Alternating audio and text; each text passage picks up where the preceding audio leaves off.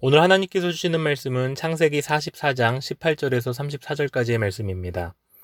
요셉과 그의 형제 베냐민이 극적인 상봉을 하게 된 후 요셉은 형제들에게 베냐민을 두고 돌아가라 라고 말합니다. 하지만 유다가 나서서 요셉에게 베냐민을 두고 가지 못하는 이유에 대해서 설명을 하는데요. 그 이유는 아버지 야곱에 대한 걱정 때문이었습니다.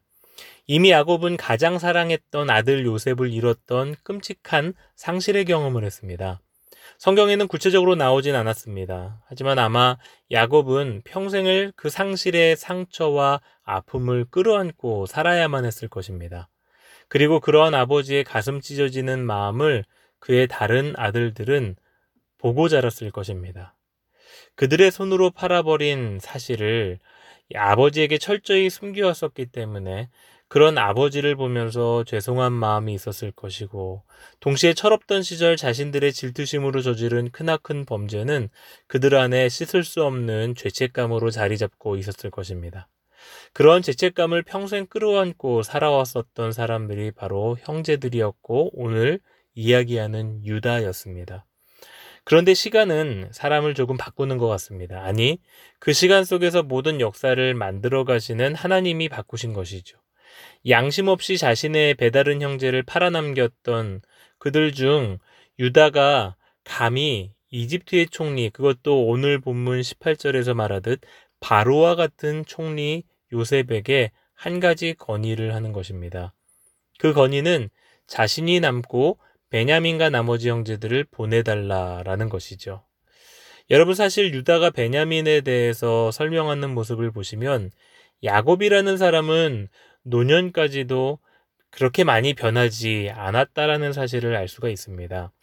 20절 말씀에서 그의 아버지가 그를 사랑하나이다. 라고 말하는 이 유다의 말에서 이 가정 안에 있는 상처의 그림자를 여전히 우리는 보게 됩니다. 유다와 그의 형제들은 여전히 라헬의 아들들만 사랑하고 아끼는 야곱의 모습을 바라보며 살 수밖에 없었습니다. 요셉은 사라졌지만 야곱은 여전히 바뀌지 않았고 여전히 베냐민을 편애하는 아버지의 모습으로 살아왔습니다. 저는 이 말을 유다가 하면서 그와 그의 형제들 안에 있는 씻을 수 없는 상처와 외로움의 그림자가 느껴졌습니다. 유다와 그의 형제들의 입장에서 또다시 베냐민을 놔두고 고향으로 돌아간다 해도 어쩔 수 없는 선택이었다고 자기 합리화를 시켜도 될 만한 상황입니다. 하지만 유다는 그렇게 하지 않았습니다. 그는 베냐민이 없으면 힘들어할 아버지 야곱을 먼저 생각하고 배려합니다.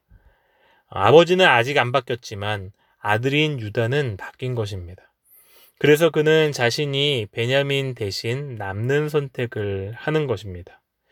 유다의 희생도 값지지만 더 값진 것은 그가 옛 죄악을 뉘우치고 이제는 베냐민을 통해서라도 옛 과오를 바로잡으려고 하는 그의 행동이 아닐까 생각합니다.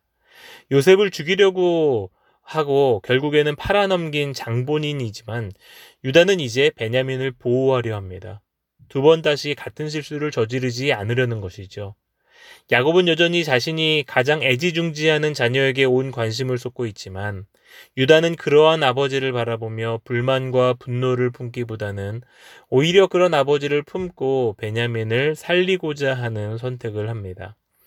저는 이러한 유다의 자기 희생과 결단력이 그의 뿌리를 통해 메시아를 준비시키고자 하는 하나님의 계획의 토대가 되지 않았을까라는 생각도 해보았습니다. 어찌되었건 이 말씀을 한번 우리의 삶에 적용해 보기 원합니다. 유다가 자신의 과오에 대한 책임감으로 다시 바로잡으려고 했었던 모습처럼 우리에게도 옛 과거의 실수로 인해 저지르게 되었었던 죄와 연약함을 다시 바로잡을 수 있어야 합니다. 가장 최선의 바로잡음은 같은 실수를 반복하지 않는 것입니다. 이미 엎지른 물을 다시 담을 수는 없지만 다시 물을 엎지르지 않을 수는 있습니다. 물론 환경은 여전히 바뀌지 않았을 수 있습니다.